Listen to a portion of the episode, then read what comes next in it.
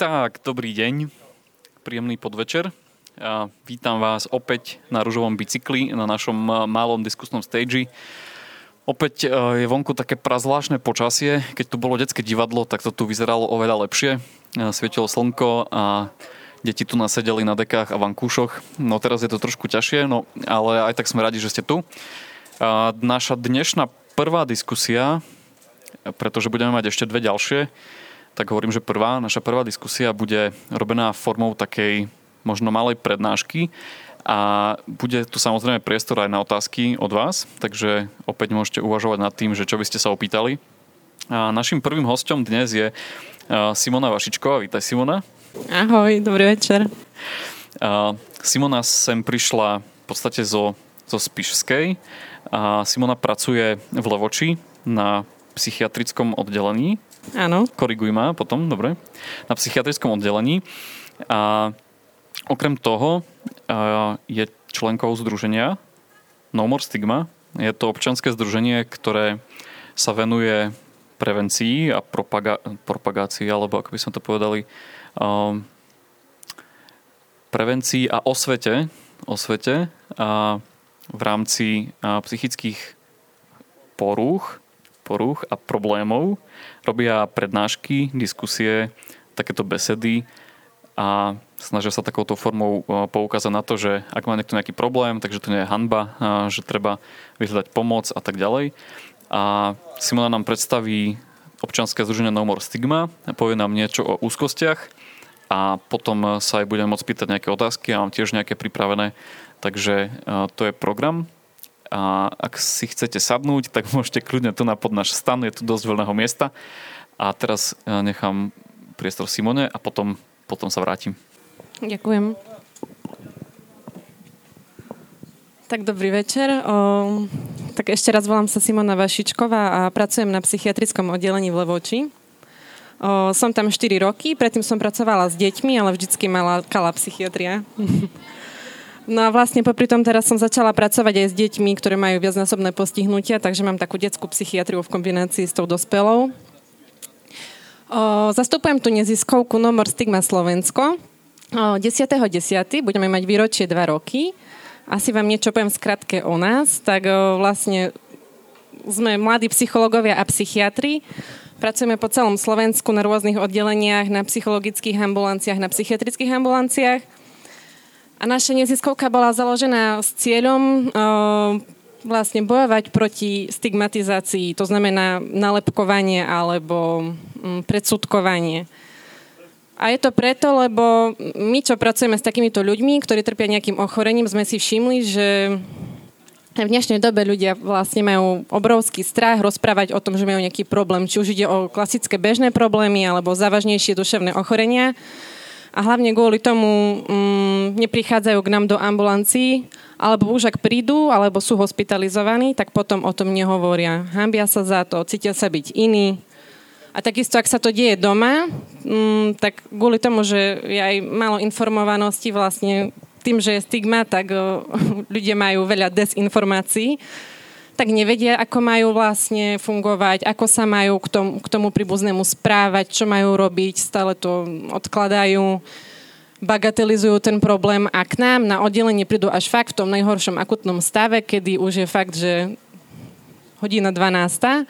A my chceme vlastne práve bojovať proti tomu, aby ľudia sa nehambili a kľudne, aby k nám prišli. No a medzi naše aktivity patria rôzne besedy. Chodíme, m, organizujeme besedy po celom Slovensku, vo veľkých mestách. Vždycky je to na nejakú odbornú tému, na konkrétnu diagnózu. Sú tam pozvaní prednášajúci a vždy po besede je otvorená vlastne diskusia, kde sa môžu pýtať ľudia aj cez do aplikácie, že anonymne, ak by sa hambili rozprávať alebo pýtať osobne. Okrem týchto besied máme o, už druhý rok sme boli na pohode, mali sme stan duševnej pohody. Ten stan duševnej pohody mal naozaj obrovský úspech. Všetci sa nám smiali, že čo chcete robiť na pohode s ľuďmi. A tak na naše prekvapenie došlo strašne veľa ľudí, boli tam rôzne besedy a takisto mali ľudia možnosť mať prvý osobný kontakt so psychologom alebo psychiatrom. A bolo to také neformálne, hej. Takže búrame predsudky voči nám, že nie sme takí strašiaci, ako si všetci myslia. No a okrem toho robíme vlastne besedy aj na Profesii Days, boli sme v Bratislave, teraz budeme v Košiciach. A de- vlastne 5.10. organizujeme beh o dušu. Bude to beh uh, um, vlastne tiež vlastne ako propagácia psychohygieny voči duševným ochoreniam a vlastne pozvaný je tam každý, je tam voľný vstup, neplatí sa nič, takže ste tam všetci vítaní, bude dobrý guláš, možno nejaké kapely, ak sa podarí, uvidíme. Premýšľala som, o, aká téma by vás zaujala a napadlo ma, že vám budem rozprávať o úzkosti, pretože úzkosť je v podstate dosť rozšírená a nie je taká samotná úzkosť, ale tie um, ochorenia týkajúce sa úzkosti. O, tento fenomén sa zvyšuje. O, vidím to aj na, u nás na oddelení, proste ľudia prichádzajú s rôznymi problémami. A úzkosť je taká skrytá, hej, že človek nevie, že čo sa s ním deje a vám poviem hneď prečo. Takže najprv vám vysvetlím rozdiel. Aký je rozdiel medzi úzkosťou, strachom a takou akcentovanou úzkosťou, kedy to už treba riešiť. Takže úzkosť a strach sú bežné emócie. Hej? Každý z nás má strach a úzkosť, lebo keby sme to nemali, tak by sa nám mohlo niečo stať. Um, je to vlastne, varuje nás to pred nejakým nebezpečenstvom, hej, pred rizikom alebo pred nebezpečenstvom. Strach je to reakcia na niečo konkrétne, na konkrétny objekt a úzkosť je skôr na niečo všeobecné, na niečo nekonkrétne. Um, veď už kedysi vlastne, keď ľudia žili v jaskyniach, tak potrebovali strach, lebo keď nás niekto prišiel ohroziť, tak sme buď išli do boja alebo do úniku. Hej, je to normálna bežná um, emócia, ktorú potrebujeme k prežitiu. Ale už ide o nadmernú nekontrolovateľnú úzkosť, tak o, vlastne už ak je zneschopňujúca, tak vtedy treba navštíviť psychologa alebo psychiatra. A to už je taký stav, ľudia prichádzajú v takom stave, mm, že sú obmedzovaní v každodennom fungovaní. Je to kombinácia telesných aj psychických prejavov a ide to aj do myšlienok. Ja vám hneď o tom bližšie porozprávam. A tá úzkosť sa prejavuje buď v záchvatoch, alebo mm, až tak chronicky, ako taký trvalý stav. Takže záleží od tej intenzity.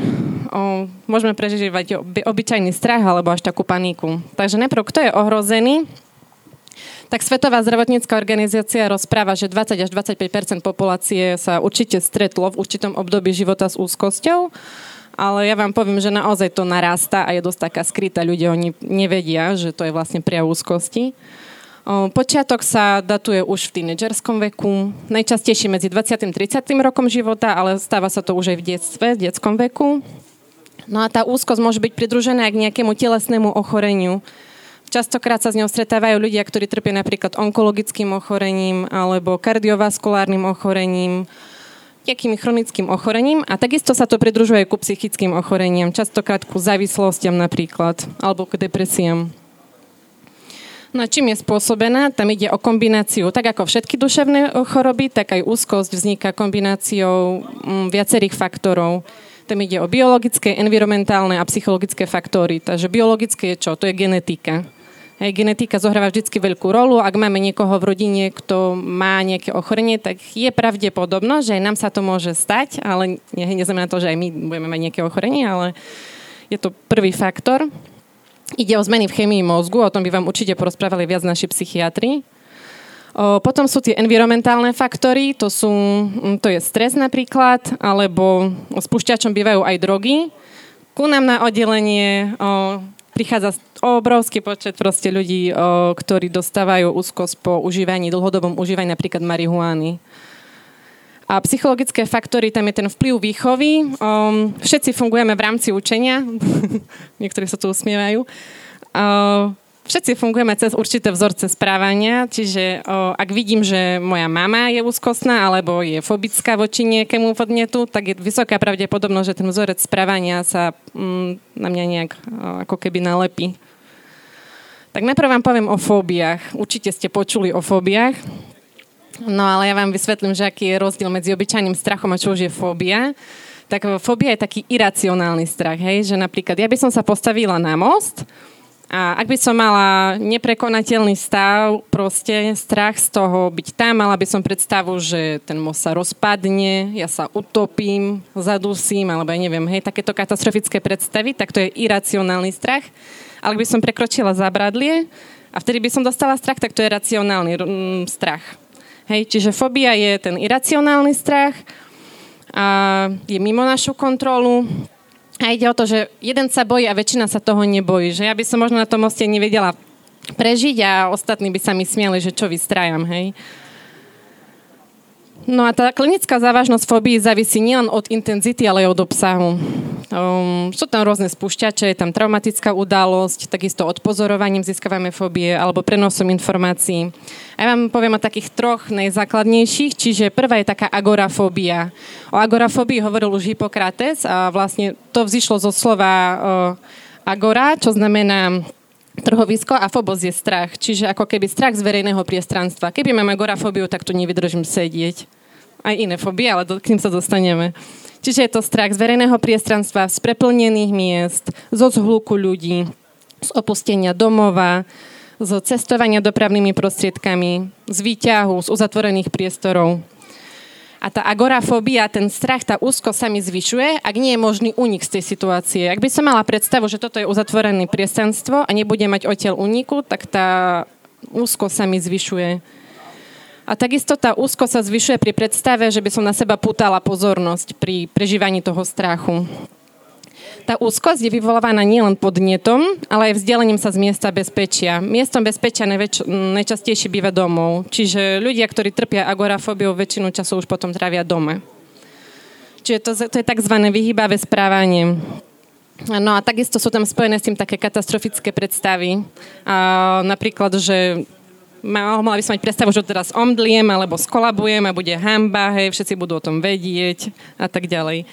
Ľudia používajú aj také zabezpečovacie správanie, že si zoberú napríklad niekoho so sebou, príbuzného a držia sa ho, alebo zoberú si nejaký vozík a držia sa ho, alebo medzi vyhybavé správanie patrí aj napríklad lieky, že si zoberú na ukľudnenie.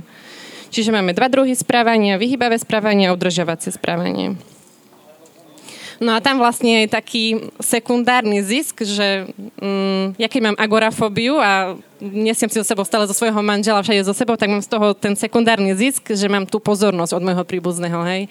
Čiže tam je už ako keby aj tá závislosť na tom človeku mojom najbližšom potom sa pracuje vlastne s príbuznými v terapiách. Takže tri základné znaky. Strach byť na miestach, odkiaľ nie je možný únik, alebo tam nie je dostupná pomoc. Druhým je nevoľnosť, úzkosť až taký panický záchvat pri vystavení sa tej situácii s vegetatívnym doprovodom, to znamená tele.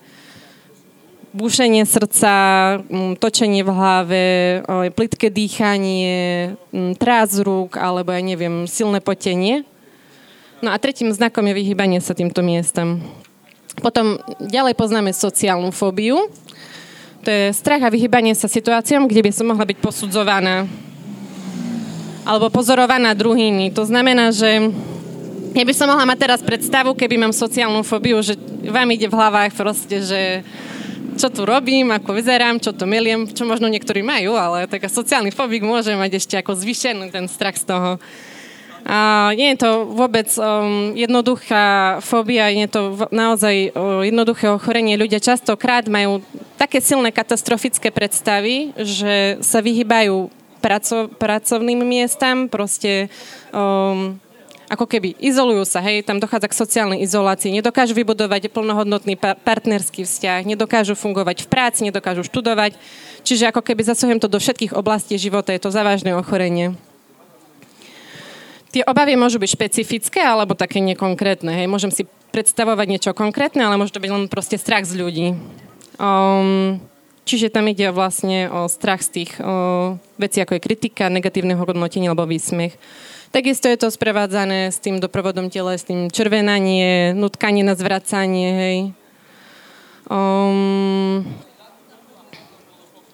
neviem, taký príklad, keby som vám povedala, tak um, napríklad človek um, môže mať kombináciu, ja neviem, tej prvej fobie, tej agorafobie so sociálnou a napríklad bojí sa cestovať vlákom, ako bol taký konkrétny prípad, že bojím sa ísť vlákom, lebo je to verejné priestranstvo a takisto mám sociálnu fóbiu z ľudí a začne chodiť pešo. A potom nájde vlak, kde bude napríklad, dajme tomu vecko, lebo jemu ide v hlave predstava, že, že sa napríklad pomočí v tom vlaku zo stresu a nájde si vlak, kde je vece a pravidelne preventívne chodí na to vecko, aby si ten močový mechúr nenaplnil tak, aby sa pocíkal, hej.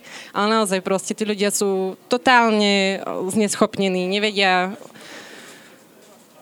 hľadajú si ako keby bočné uličky až tak, že nakoniec ostávajú doma v sociálnej izolácii. A potom je tzv. špecifická fóbia. O, to je iracionálny strach z určitého konkrétneho objektu alebo situácie. Mm, pacient netrpí príznakmi úzkosti, pokiaľ nie je v strete s tým predmetom. Hej, ja keby som mala teraz o, panický zachvat z výšok, tak teraz ho neprežívam, lebo tu nie som, iba v strede s tým podnetom. Poznáme veľké množstvo fóbií, ale najčastejšie, napríklad, najčastejšie sú napríklad fóbia zo zvierat, alebo z výšok, alebo zo uzatvorených priestorov. Čiže toto by bolo k fóbiám. Um, pri všetkých týchto úzkostných poruchách si treba uvedomiť, že tam je taký začarovaný kruh myšlienky, naše telesné prejavy, správanie a prežívanie. Čiže v myšlienkach katastrofická predstava, že omdliem, skolabujem, odpadnem, v tele je to neprekonateľné, neviem, potenie, bušenie srdca, plitké dýchanie a logicky, keď plitko dýcham, tak mám iný tep a keď mám iný tep, tak sa mi točí v hlave a keď sa mi točí v hlave, tak jasné, že, mi, že sa necítim fajn, hej, že tá úzkosť sa zvyšuje. To je taký začarovaný kruh. A keď sa necítim fajn, tak nemôžem mať dobré myšlienky, mm, potom dochádza k unikovému správaniu alebo vyhybavému, že nejdem do tej situácie a len sa v tom utvrdzujem, že by som to nezvládla. Hej.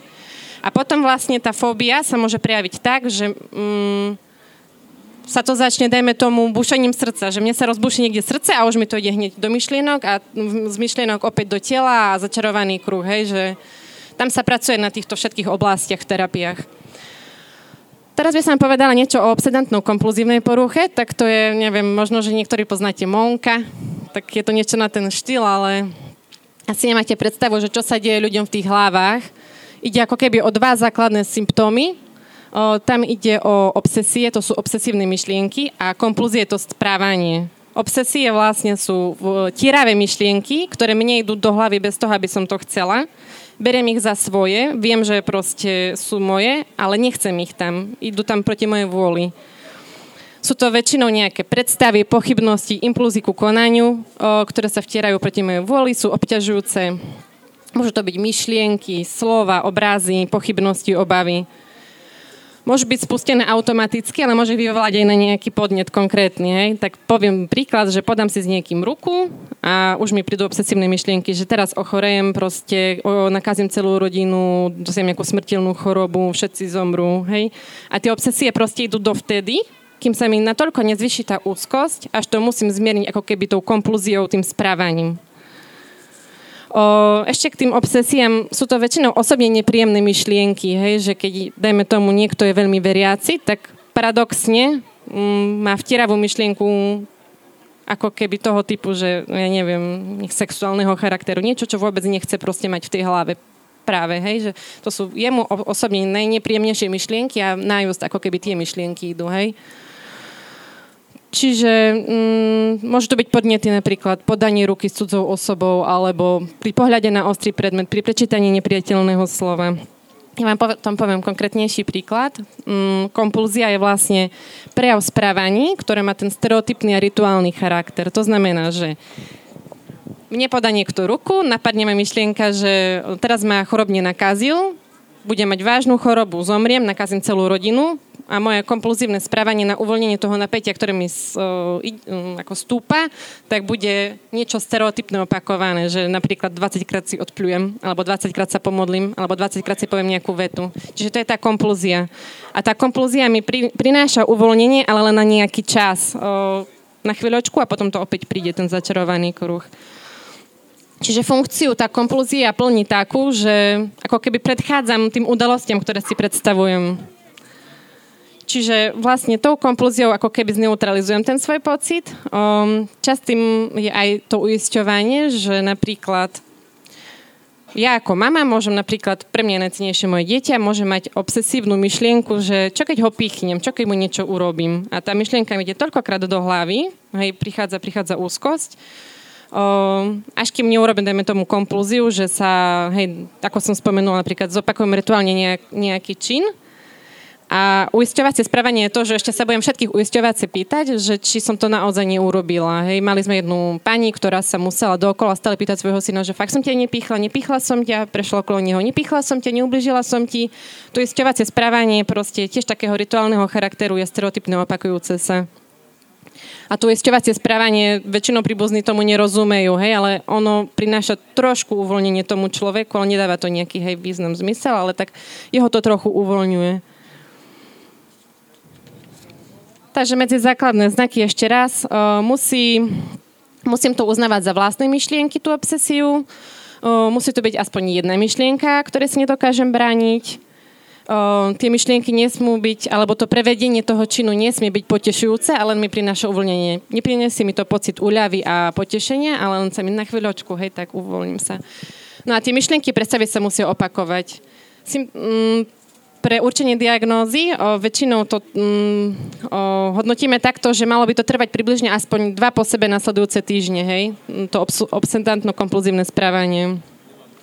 A tie príznaky sa môžu počas o, doby meniť. Príznaky a takisto intenzita. Čiže opäť ide o začarovaný kruh, príde podnet, mne príde do hlavy obsesívna myšlienka, vstúpa úzkosť, ja spravím nejakú komplúziu a príde uvoľnenie, ale len na chvíľočku. Um, treťou poruchou, ktorú by som chcela povedať, je dosť častá. Ja si myslím, že každý z nás sa v živote s tým stretol v určitej miere. Je to panický atak.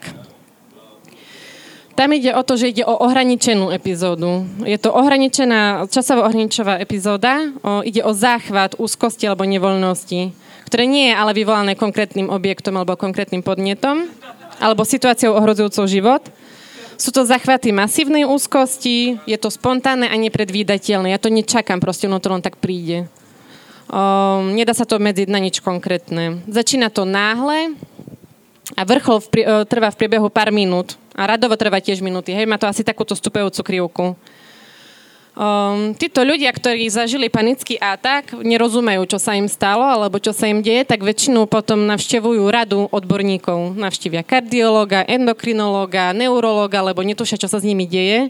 A bohužiaľ niekedy až po dvoch rokoch prídu k nám, ako, alebo ku psychiatrovi, že niečo nie je v poriadku a vlastne to nebolo žiadne ochorenie, ale bol to panický atak. Čiže tam sú opäť telesné prejavy, je tam bušenie srdca, bolesť na hrudi. Hej, tí ľudia majú také silnú bolesť na, hru, na hrudi, že majú predstavu, že dostávajú práve infarkt. O, je tam pocit dusenia, sú tam zachváty.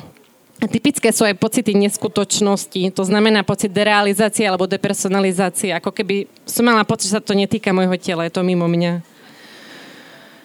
V myšlienkach mi ide strach z omdletia, zo skolabovania, alebo častokrát strach zo zbláznenia.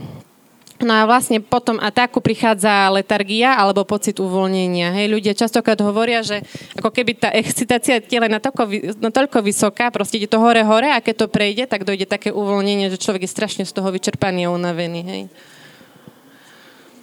No. Mm, no a čo je vlastne tu zase takým začarovaným kruhom v panickom ataku, že na to, na ten zažitok mi prichádza ďalší strach, že ten panický atak opäť, opäť príde, čiže strach zo strachu. No a v chronickom prípade ide o závažné utrpenie pacienta o, v živote. Naozaj tí ľudia takisto, ak nevyhľadávajú odbornú pomoc, tak o, môžu sa, môže dojsť až k tomu, že mm, sa dostanú až na invalidné dôchodky. No a mm, po panickom ataku, väčšinou z panických atakov prichádza ku generalizovaným úzkostnej poruche a to je taká všeobecná, ako keby voľne plynúca úzkosť, týkajúca, týkajúca sa každodennej činnosti a ich zvládania. Ide o také nadmerné prežívanie úzkosti, sú to obavy, ktoré sa týkajú rodiny, financií, zdravia, ja neviem, môjho bytia, hoci čoho. Čiže od, na rozdiel od panické, uh, uh, od panickej poruchy to nie je vlastne ako keby nejak limitované časovo, ale tá úzkosť má taký ako keby kolísavý charakter. A pretrváva to väčšinou až 6 mesiacom. Čiže hlavným obsahom sú obavy, že sa niečo stane mne alebo môjmu okoliu, že niečo zle dopadne. To vedie k úzkosti, k strate koncentrácii. No vlastne takisto títo ľudia častokrát vyhľadávajú najprv iných odborníkov, kým, dojdu, kým to dojde až k psychiatrovi. A majú to taktiež funkčné následky, hej, tú pracovnú neschopnosť. O, ja som to dosť asi tak poňala o, odpudivo, alebo aj neviem, dúfam, sa nevyvolala niekomu bolesti brucha, lebo doma, keď som o tom rozprávala svojmu bratovi, tak povedal, dobre, už stačí, už mi už nehovoril, mám boli brucho. Ale tak to už boli také vyhrotené situácie, ale aby ste tomu porozumeli, že vlastne všetky tieto úzkostné je ešte viac, ale to sú najčastejšie, mm, všetko funguje na tom, že je to o myšlienkach, o prežívaní v tele, o správaní, aké mám potom a ako mám z toho emóciu, hej, že ľudia, ktorí raz majú zažitok, dajme tomu, že ten panický atak im spustil, dajme tomu bušenie srdca, tak sa môže stať, že na budúce, keď vybehne hore schodmi, tak mu príde asociácia, že a zase mi buší srdce a môže mu prísť do hlavy myšlienka, že aj aj, že niečo sa deje, že čo keď sa to zopakuje a už to ide opäť do tela, hej, taký začarovaný kruh. Ale čo je na tom pozitívne, že veľmi pekne sa na tom pracuje. Ako my psychológovia, mm, ako keby nepoviem, že máme to radi, ale tak vieme, čo s tým robiť, že je to taká rýchla intervencia pri týchto panických porúchach alebo úzkostných porúchach, že tam vidno rýchlo výsledky. Ak človek je spolupracujúci a má ochotu a plní domáce úlohy a aj ak napríklad tí príbuzní sú spolupracujúci, tak tam vidno mm, pomerne rýchlo výsledky. Takže tak, no. Neviem, čo by som ešte k tomu povedala, kľudne sa môžete pýtať.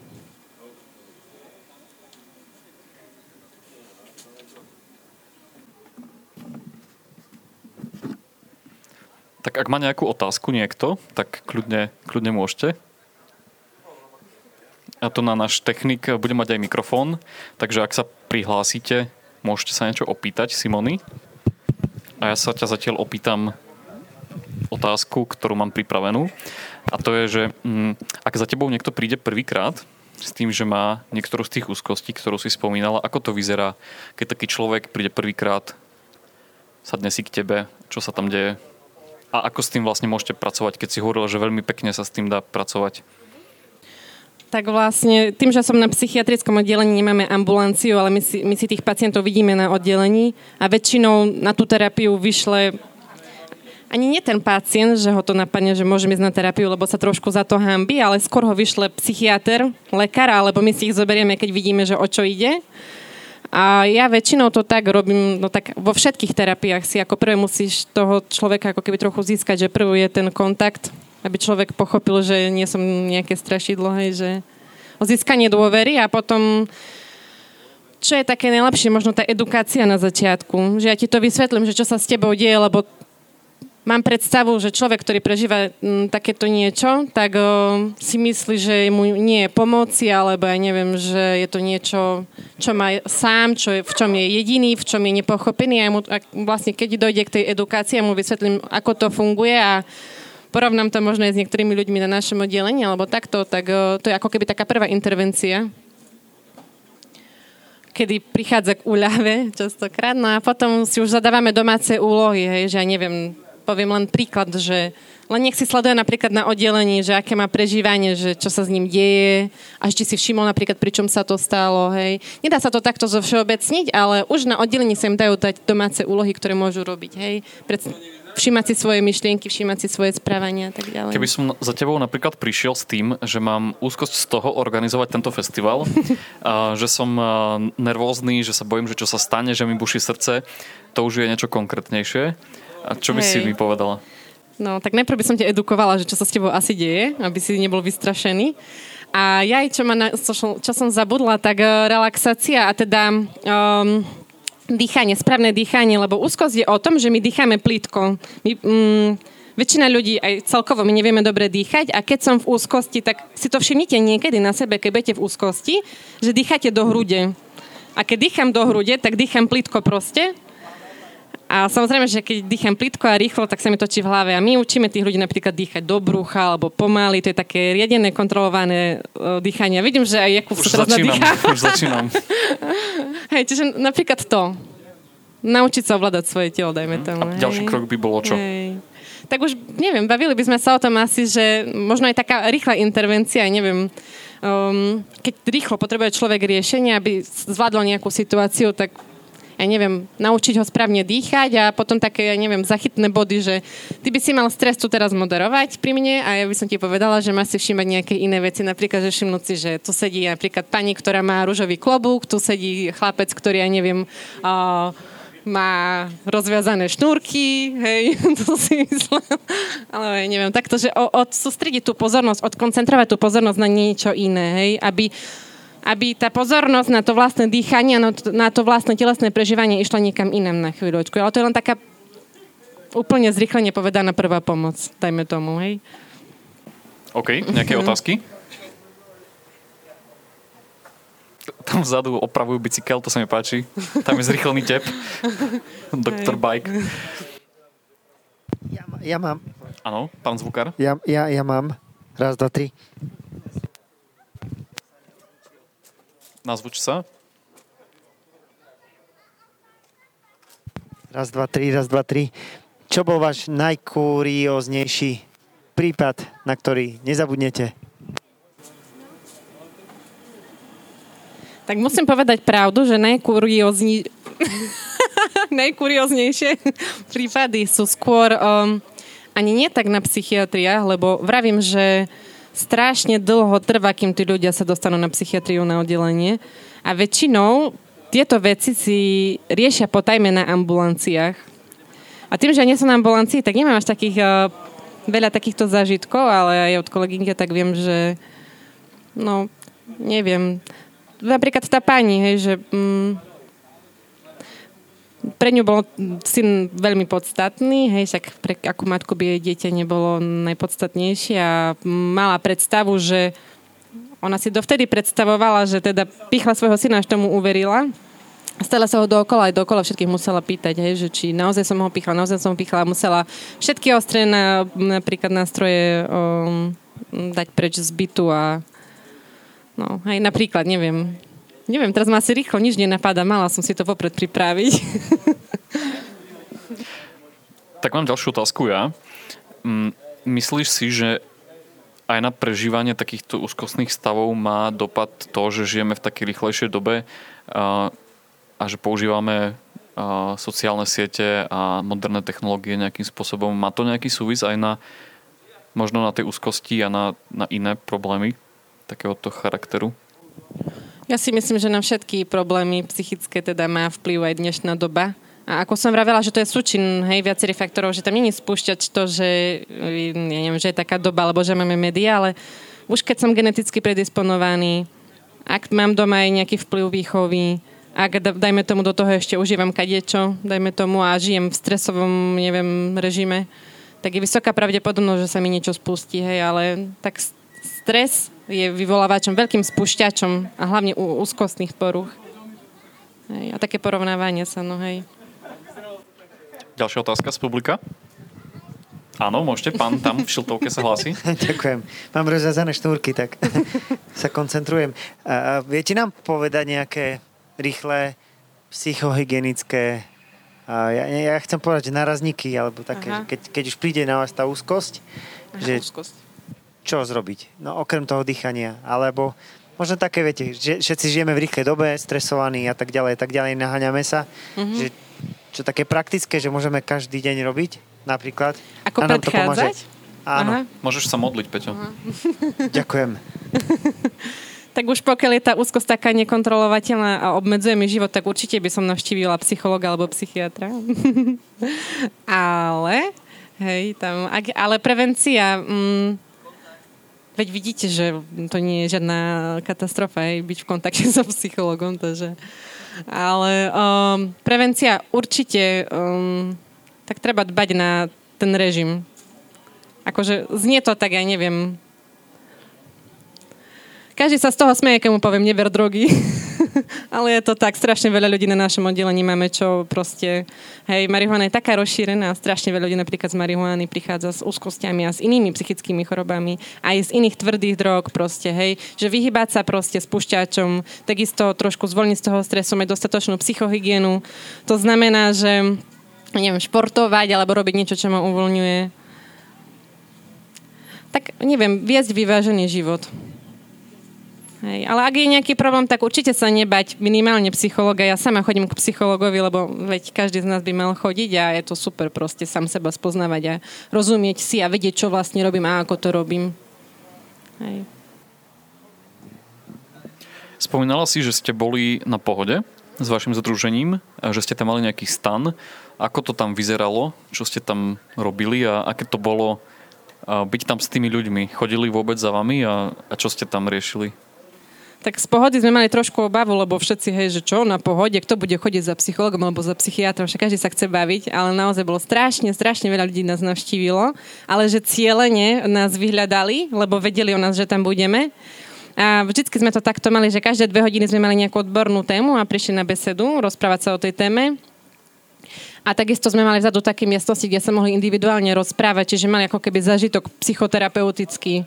Mohli sa informovať, um, či už prišli kvôli sebe, alebo kvôli príbuzným, hej. Čiže malo to veľkú úspešnosť. Boli sme pozvaní druhý rok, dúfam, že budeme aj tretí teda. Stihla si nejaký koncert? Stihla. Čo si stihla? Toho roku? Uh, počkaj, to bola taká panková kapela v noci. No či si spomeniem teraz. No, nevadí, v pohode. Bolo veľa hodín. Otázky z publika? Ak ste prišli neskôr, tak len vás uvediem e, do témy. Bavíme sa o úzkosti so Simonou Vašičkovou z občanského združenia No More Stigma, ktoré združuje mladých, v podstate mladých, najmä mladých psychológov z celého Slovenska, ktorí sa venujú práve takýmto preventívnym prednáškam, diskusiám, besedám. Tohto roku boli aj na pohode. A ak nemáme otázku, tak ja mám ďalšiu. Teda organizujete teda mm, v Prešove beh za dušu, alebo o dušu, takto? Beh, beh o dušu. Beh o dušu. Tak môžeš nám niečo o tom povedať, že kedy to bude a o čo vlastne ide? Tak bude to náš prvý ročník, tak máme veľké očakávania. bude sa to organizovať 5. a 10. na Sigorde asi viete, kde to je, to je pri Kokošovciach, to je taká dedinka pri Prešove. Je to na Lodenici a vlastne bude tam jeden 6,7 kilometrový beh a druhý bude iba taký symbolický kilometrový okolo priehrady. A sú pozvaní vlastne ľudia rôznych vekových kategórií. Budeme tam mať program, večer bude guláš. No a vlastne chceme poukázať na to, že mm, aj psychohygiena je dôležitá a nie len fyzické zdravie, ale mali by sme bať aj o to psychické a to napríklad športom, behom. Hej. A vlastne chceme ukázať, že netreba sa predsudkovať, lebo predpokladám, že určite tam budú ľudia, ktorí sami navštívujú psychologa alebo psychiatra. Takže... A ty tiež budeš behať? Tak ja rada behám, behávam a chystám sa behať, ale nemám predstavu, že ako to tam bude prebiehať, tak snad sa podarí. A bude to akože aj súťaž, že e, kto bude prvý, tak dostane niečo? psychickú podporu. tak máme pripravený balíček pre každého, nebudem prezrádzať, čo je v nich. Takže určite sa oplatí prísť. Minimálne dostanete pekné tričko.